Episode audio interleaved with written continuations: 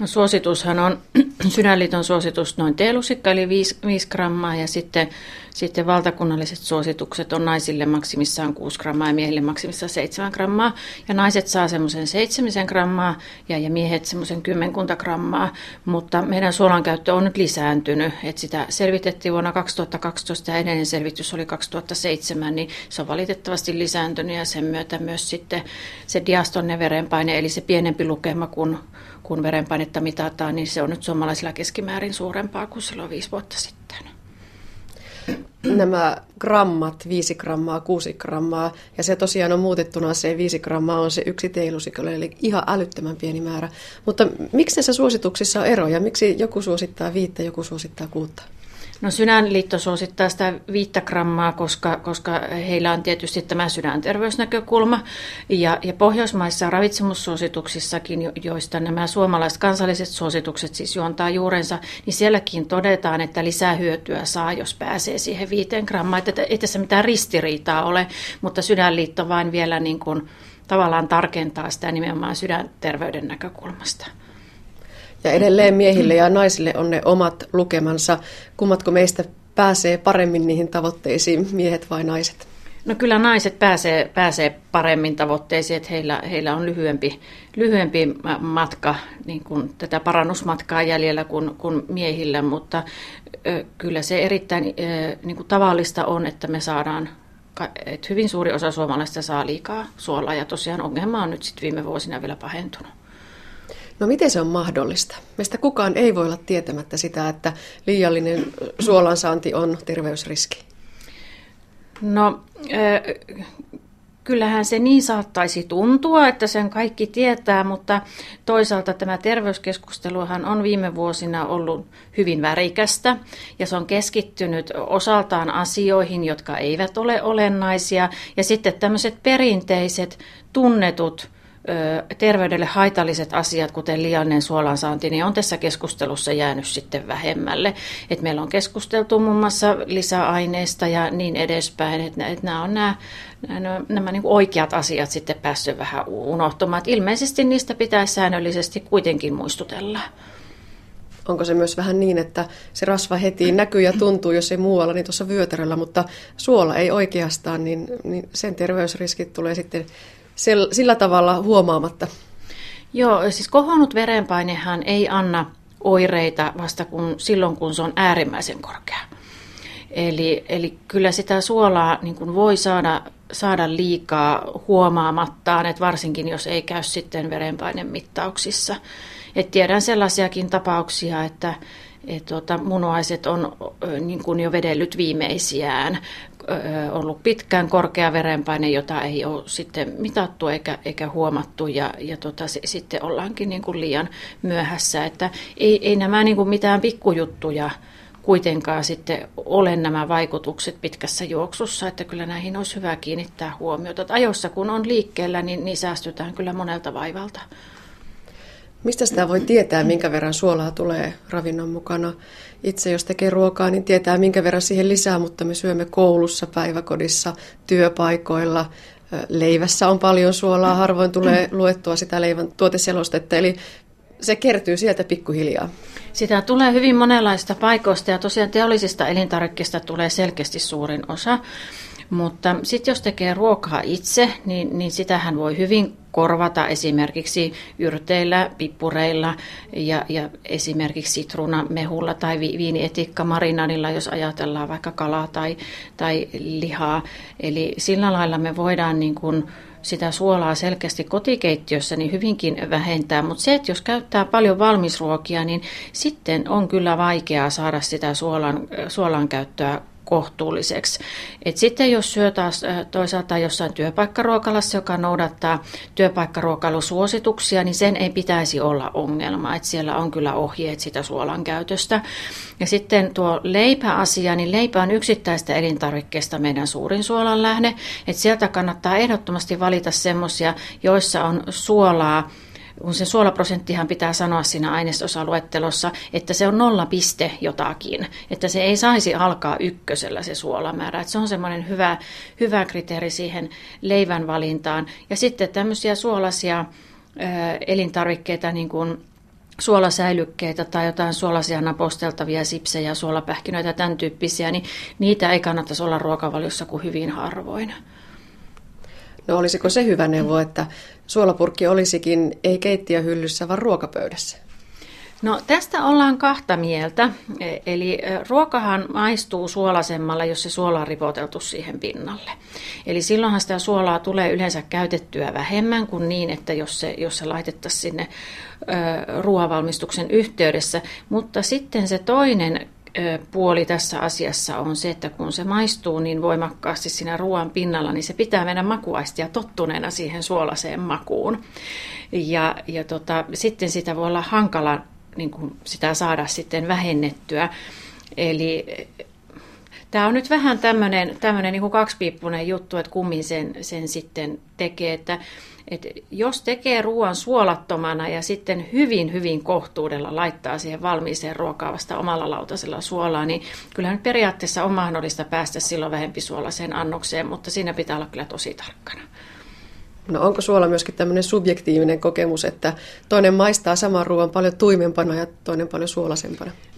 Suolan maistaminen on, on hyvin tota, yksilöllistä, samoin niin kuin makean maistaminen, mutta me ei olla suolan mieltymykseen, niin siihen ei ole löydetty vielä niin kuin geneettisiä tekijöitä. Toki niitä voi olla, mutta ainakaan niitä ei ole vielä löydetty toisin kuin makean mieltymykseen. että siinä voi sitten vähän katsoa vanhempia, mutta, mutta suola on niin kuin tämänhetkisen tiedon mukaan totuttu tapa ja suolapitoisuuden muutoksen makuasti keskimäärin tottuu kahdessa viiva kolmessa viikossa. Ja se on molempiin suuntiin, niin vähempisuolaseen kuin runsassuolaisempaa. Meillä on esimerkiksi joitakin hyvin harvinaisia suoliston alueen tiloja, joissa potilas joutuu totuttautumaan runsassuolaiseen ruokaan ja se on erittäin vaikeaa.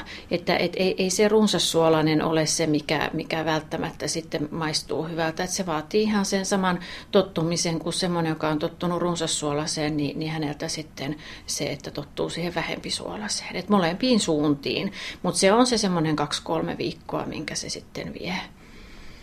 Tämän huomaa helposti joulun jälkeen, kun tulee syötyä runsassuolaisia ruokia, niin oikeastaan mikään arkiruoka ei maistu tammikuussa miltään.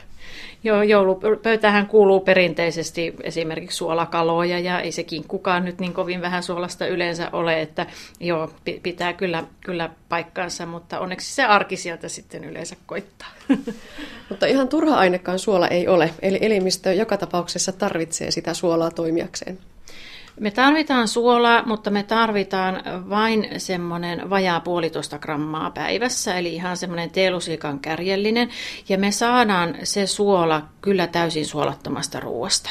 Eli esimerkiksi maitovalmisteissa, täyssyväviljassa, niin siellä on tätä suolan ainesosaa, eli natriumia, niin on sellaisia määriä, että, että jos on täysin suolaton ruoka, niin natriumin puutetta ei, ei kyllä kärsi.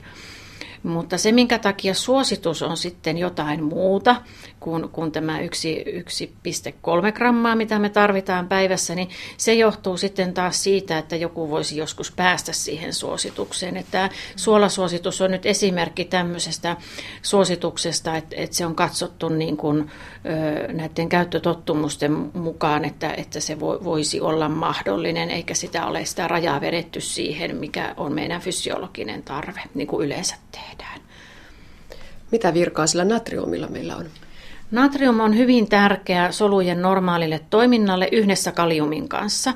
Eli kalium on toinen tämmöinen, puhutaan elektrolyyteistä, eli, eli kun meillä on, meidän elimistö on täynnä soluja ja solut, soluissa on solukalvo, niin siinä tapahtuu koko ajan tämmöistä niin kuin elektrolyyttien kulkeutumista solukalvojen läpi.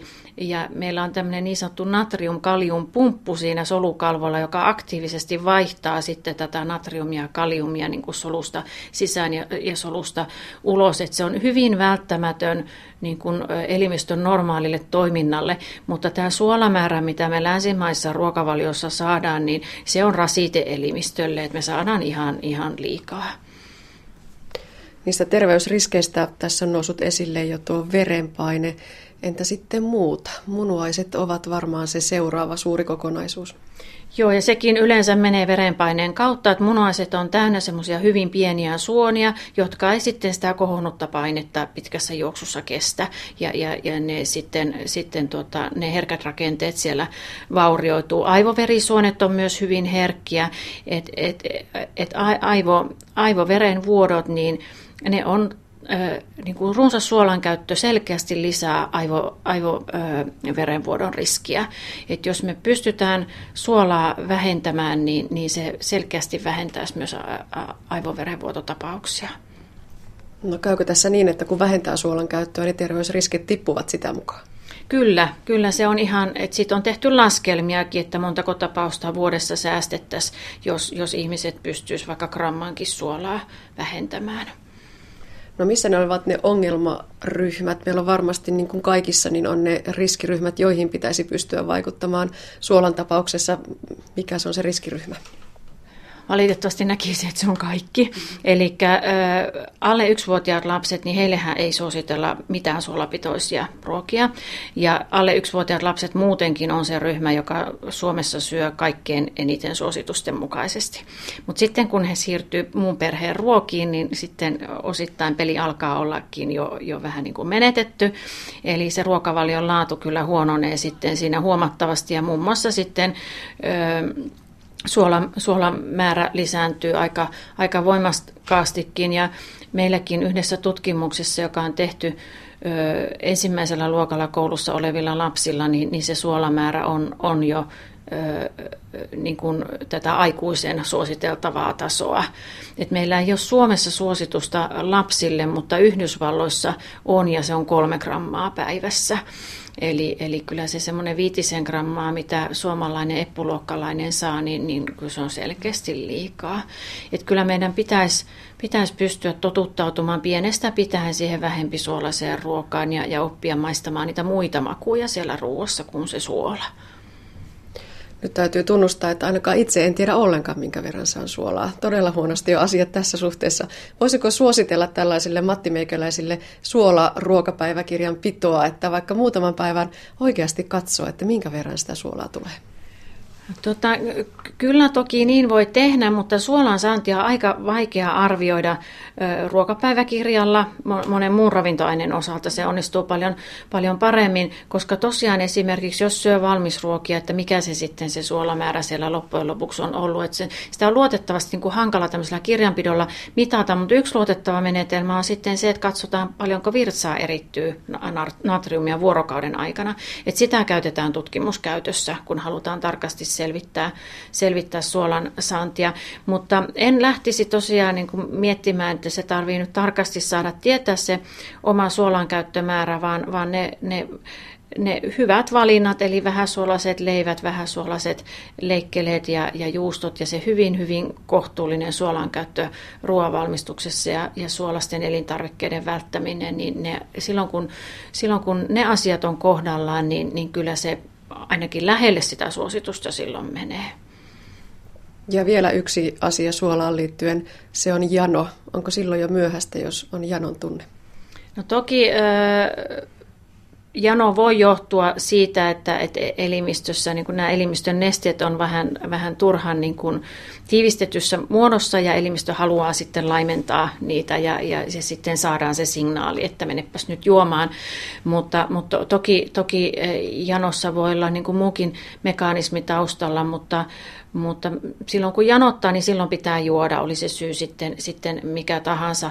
Mutta jos syö esimerkiksi tämmöisen pussillisen perunalastuja illalla, niin kyllähän sitä seuraavana päivänä on sitten silmäalukset turvoksissa ja, ja, ja sormet on turvoksissa ja kengät ei mennä, mennä jalkaan ja niin edespäin. Että se on vain merkki siitä, että elimistö haluaa laimentaa sitä, sitä suolamäärää siellä elimistössä. että meillä on ollut jano ja me ollaan juotu, että se suolamäärä sitten laimenisi, koska tämmöisen sipsipussillisen suolamäärä, mikä tulee sipsipussista, niin, niin sen erittämiseen menee semmoinen kolme neljä päivää. Ja elimistö on pakko kuitenkin laimentaa se suola jotenkin, niin, niin se mekanismi on se, että me, me juodaan, juodaan ja sitä nestettä kertyy, niin se on, ei sitten häiritse sitä elimistöä se, se liiallinen suolamäärä siellä, vaan sitten kun se on pikkuhiljaa poistunut munuaisten kautta, niin sitten se ylimääräinen nestekin lähtee pois.